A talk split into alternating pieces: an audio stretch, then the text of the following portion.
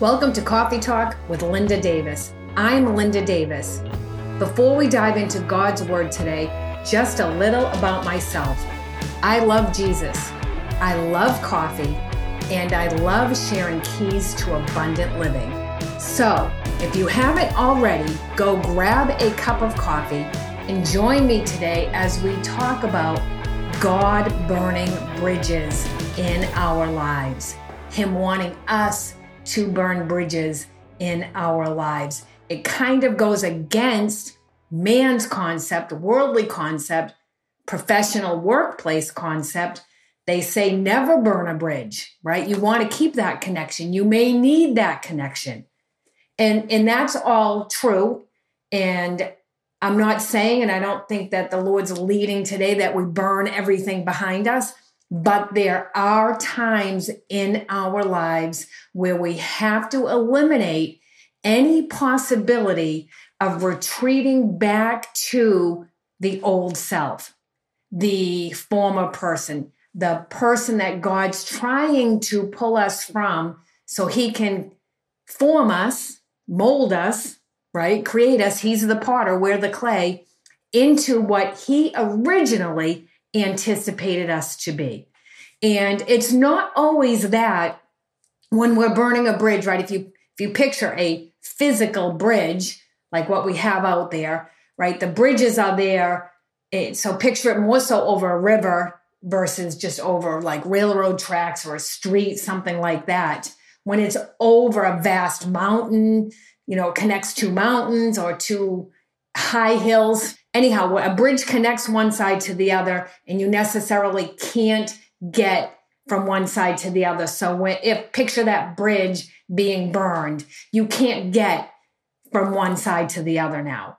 And that's what we're talking about in eliminating any possibility. And it's not that the thing behind you is bad.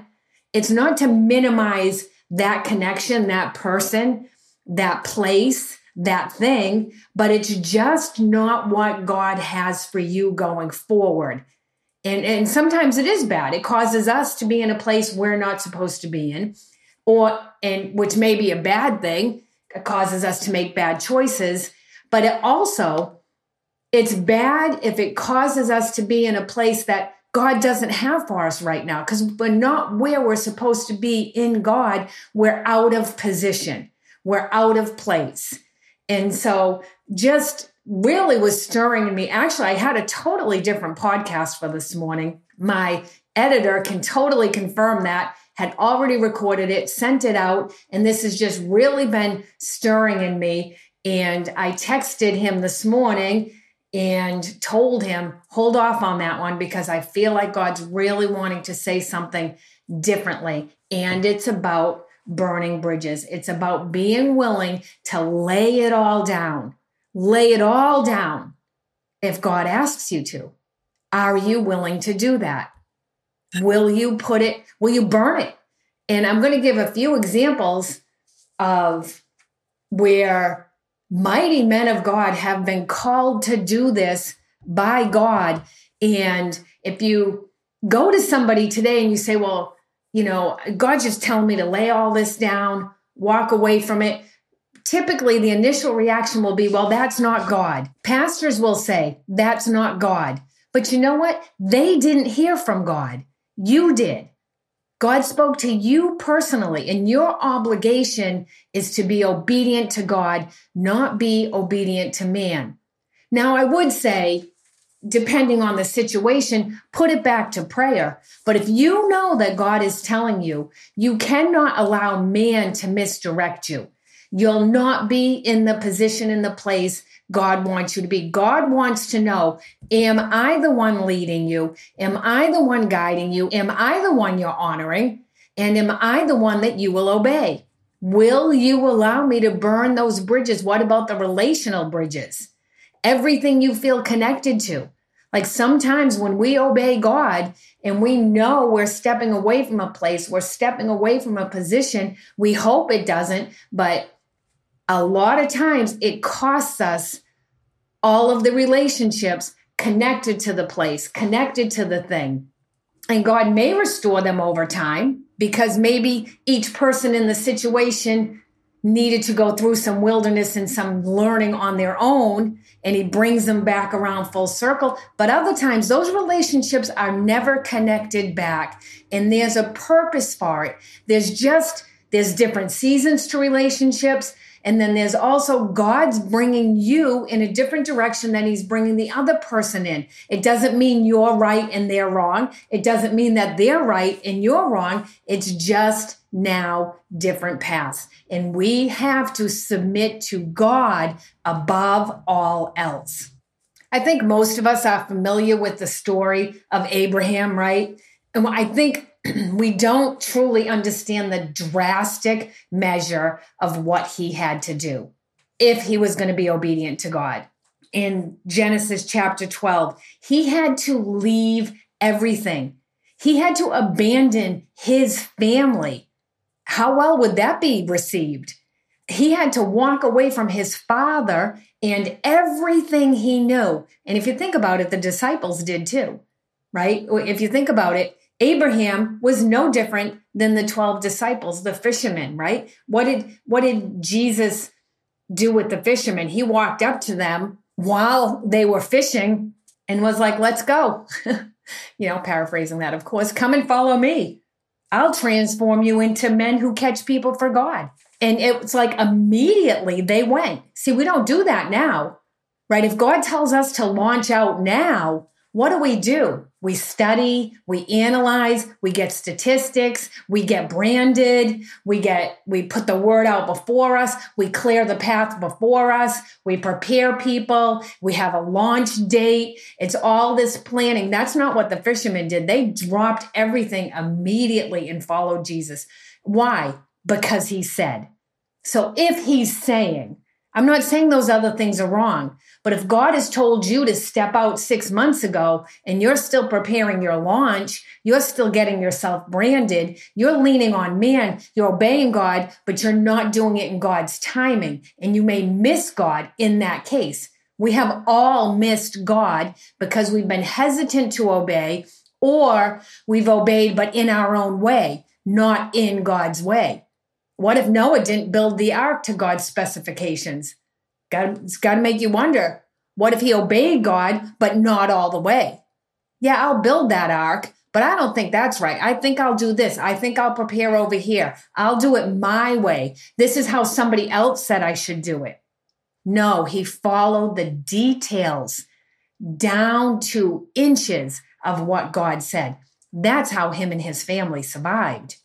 But back to the disciples, it's immediately that went. At once, some of the translations, at once they left their boat, they left their fathers, they left, and that wasn't acceptable in that day. Like today, a son and a father, they have very different professions. It's not a family business.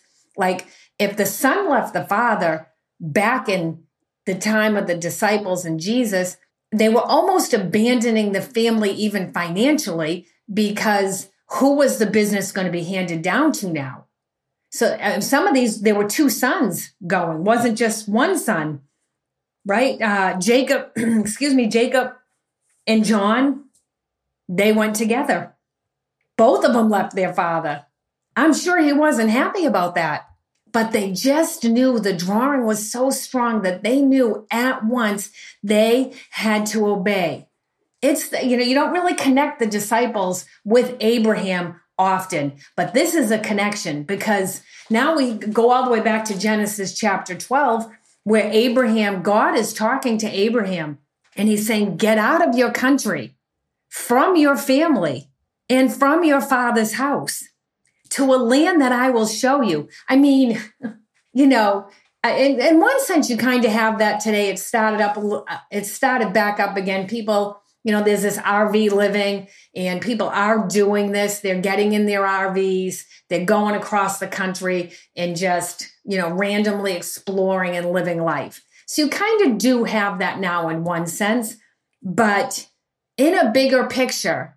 So Abraham's married at this point. He has a wife. He has people he's responsible for. He has wealth, actually, right? He's a well-to-do person. He comes from a family with money.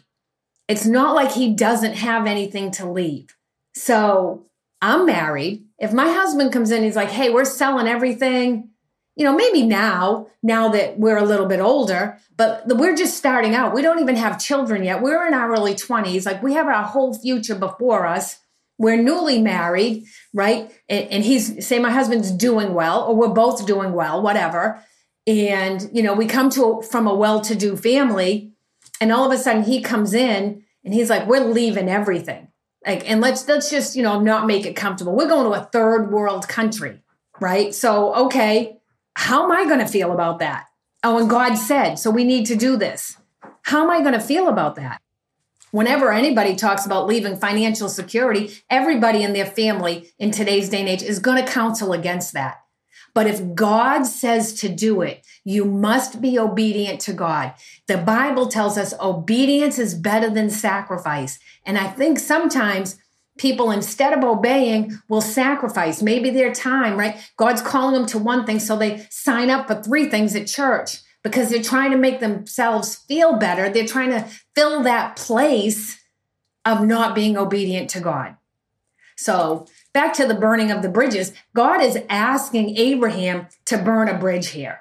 He's wanting him to be sure that he doesn't have anything else to lean back on. Go to a land that I will show you. He's not even going to let Abraham know where he's going until he has left. And he gives him a promise with it. This command by God to Abraham to go and to forsake everything, to leave everything, to burn bridges, comes with promises. I'll make you a great nation. I will bless you. I will make your name great, and you shall be a blessing. We know, hindsight, that all happened. But those promises are connected to Abraham's obedience and willingness to forsake everything he's familiar with, everything he knew, because God knew this. He could not do what he needed to do in Abraham, and then for Abraham, and then through Abraham, if he remained in that place, if he remained. So Abraham knew this. It burned deep down in him. Now, we don't know what kind of inner battle he had about it, but he knew he had to go.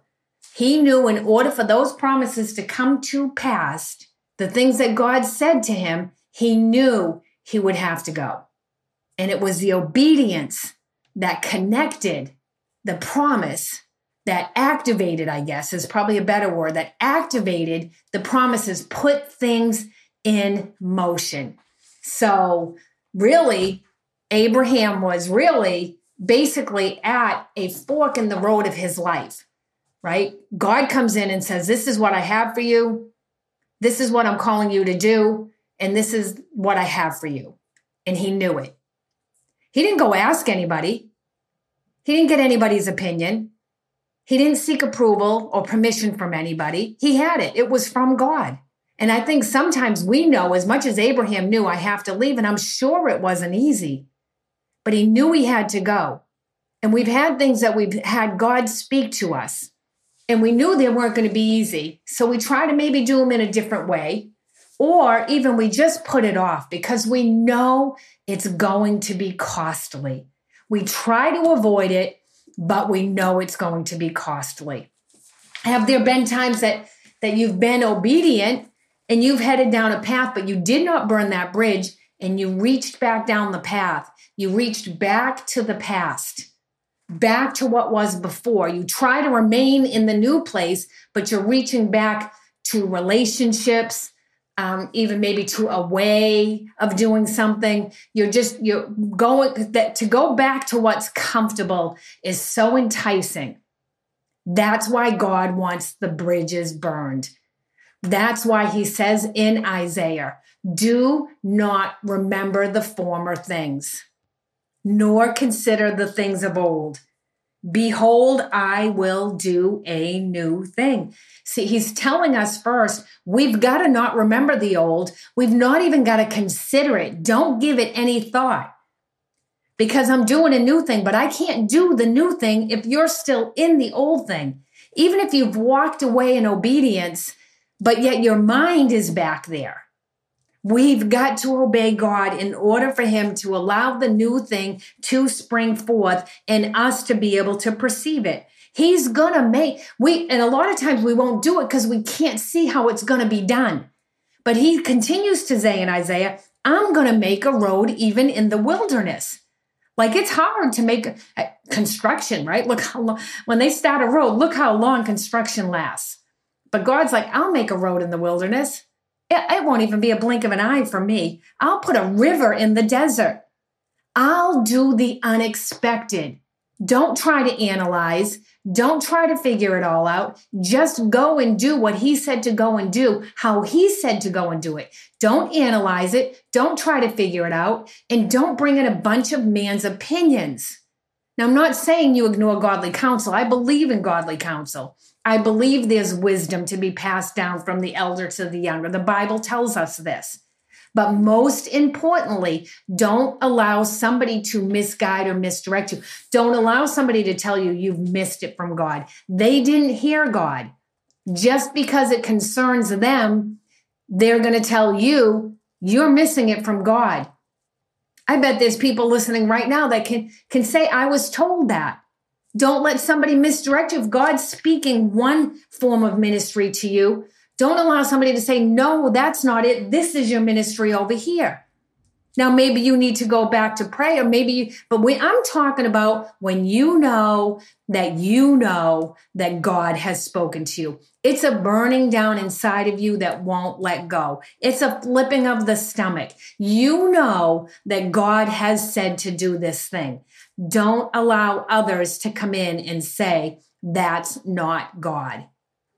God will most definitely do a stripping away at times and leave us bare of anything other than our relationship with him, because he doesn't want us relying on anything other than him. I guess you could call that a wilderness moment, right? And so the only thing you have is to press into God, and you come out on the other side of that empowered and equipped and stronger in the Lord, right? You know, like I think about the Shulamite woman in the Song of Solomon. She went into the wilderness in one condition. Everybody watched her go in. She came out of that wilderness after a time, and this is just what it represents, after a time of intimacy with God, so unrecognizable that when she came out of this wilderness, people asked, who is this coming up out of the wilderness? Those were the same people that watched her go in.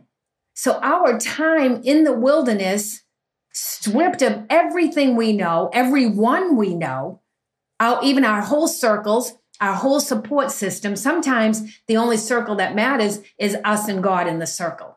Now, I believe in circles. I believe in fellowship. I believe in leaning on one another. Absolutely, 100%. But there are wilderness seasons that God will bring us through so that we know that God is the ultimate source. He's the ultimate one that we trust in, we rely on, we lean on. And when he says go, we go. When he says leave, we leave, no matter what it's going to cost us. And the truth of the matter is sometimes you're in a place and God has to get you out of that place because those people you're connected with there just aren't going to go where you're going, where God's trying to bring you. It was the same thing with Abraham. He was going to be hindered from the fullness of his calling if he remained in Haran with his family. Just like us, sometimes God's calling us from a place, calling us from a thing, or calling us away from people, because if we remain in that place, we will be hindered from the fullness of our calling. So those bridges have to be burned at times, yes. One final biblical example I'm going to use. It's in 1 Kings chapter 19, and it's with Elijah and Elisha. And, just to kind of back up on the story a little bit, Elijah has just gone through this whole process with Jezebel, and the drought is ended, and he has escaped that situation, left that situation, and now Elijah is on his way. God has called him out of the cave. asked him, you know, what are you doing here? Because he wasn't, actually, there's another example of it. He wasn't where he was supposed to be. And God's calling him out of that place. And he's like, no, you gotta go back. What are you doing here, Elijah? He says, and that's in 1 Kings 19, verse 13. You know, what are you doing here? And, you know, Elijah goes on to defend his actions, which we do, of course. And so the Lord says to him, go return on your way to the wilderness of Damascus. So he sends him on a path. And it's not just about the actual destination for Elijah. It's about the path. Because while he's on his way, if you jump down to verse 19, it says, so he departed from there. And then basically he's on his way. And he found Elisha, the son of Shaphat, who was plowing with 12 yoke of oxen before him. And he was with the 12. And Elijah passed by him and threw his mantle on him. God will call you when God decides to call you. And are you going to go in a moment when God decides to call you? When he throws that mantle on you and he tells you, even leave all financial security, leave all relational security, leave everything you know, and there will be no turning back. Will you go? See, sometimes, honestly, we have to stop resting in other people's comfort zones. We are not doing what God called us to do. And we are resting in other people's comfort zones, even participating, even making a difference for the kingdom of God. But it's not what God has for us. So going back to Elisha, throws his mantle on him, and Elijah leaves the oxen and runs after Elijah and says, please let me kiss my father and my mother, and then I will follow you. Because Elisha was involved, he was working, he had his family. And Elijah says to him, go back again, for what have I done to you? And so Elisha turned back from him, and he took a yoke of oxen. I mean, he doesn't take the time, like right away he burns the bridge. He doesn't take the time that he asks to go and kiss his mother and father, but instead he's slaughtering the oxen now, right? I mean, he's burning his provision is what he's doing. And don't miss the fact that Elisha had 12 oxen, okay? He was not a man in poverty. He was probably, again, like Abraham, he came from wealth. He came from financial stability and a family of wealth and financial stability. There was money there. There are just times when God asks us to be done with the former thing, to end a thing, to leave a thing, to go. And it doesn't mean we're stepping into this whole new amazing thing right away, but we will. Sometimes God's just asking you to walk away. Walk away from an assignment, walk away from a ministry, walk away from a relationship. Whatever it is, you have to be obedient to God. And in many ways, it has to be as drastic as Elisha. He turns around in verse 21, and he takes a yoke of oxen and he slaughters them. He boils their flesh, and he uses the oxen's equipment. So he can't even go get new oxen now, because he's going to use the equipment as his firewood, basically. He uses the oxen's equipment and he gives it to the people. He burns the oxen with his own equipment, the very two things that were his provision, and he gives the oxen to the people to eat. And then he arose and he followed Elijah and he became his servant. And that's what God wants us to do. He wants us to burn the bridges that need to be burned in our life. He's asking us to do those things. Leave everything behind and let me establish you going forward. Let me throw the mantle on you that belongs on you. And if you'll receive that, it's going to end the old thing. And it's going to plow a new path for you that God will plow for you, not man. What are you going to do? Are you going to obey when God calls you to something extreme that you know will cost you? Or are you going to stay in the familiar? I believe when you stay in the familiar for a season, God will make you uncomfortable and he will continue to stir you. It will just be this dissatisfaction inside of you. Eventually, he'll leave you there. if you refuse and you refuse and you refuse. But I want to challenge you to come to a place where you will say, no matter what it cost me, if it cost me everything, if I am standing here by myself, I will stand by myself, but I will be obedient to what God calls me to do.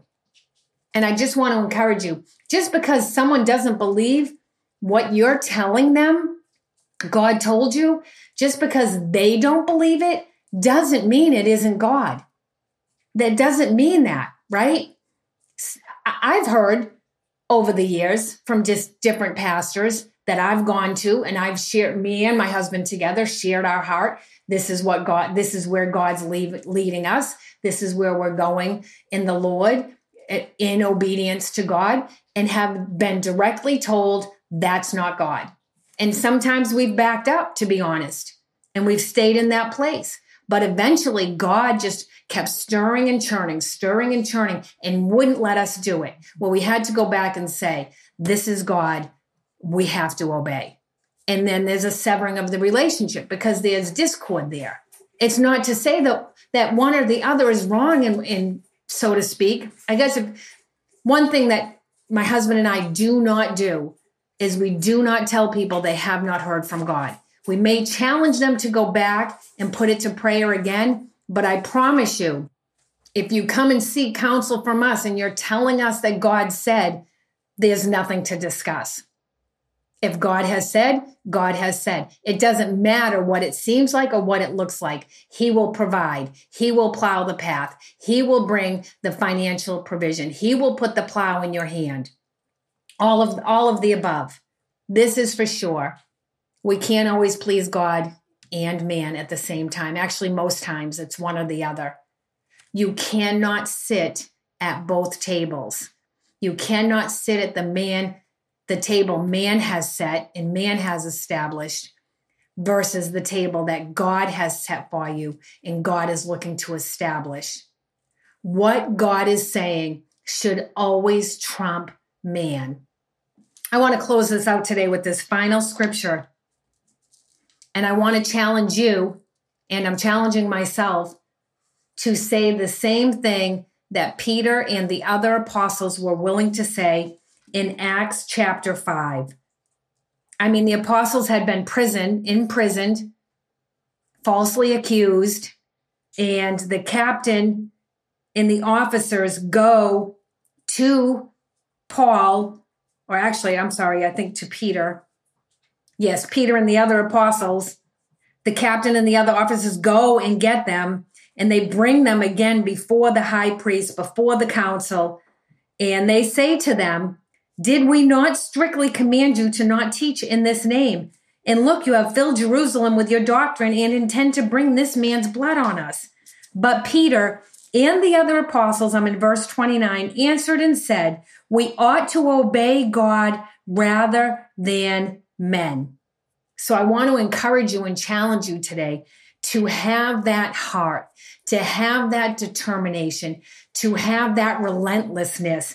I am going to obey God rather than man, and watch him push you forward in the fullness of your anointing and your calling. Be willing to burn those bridges.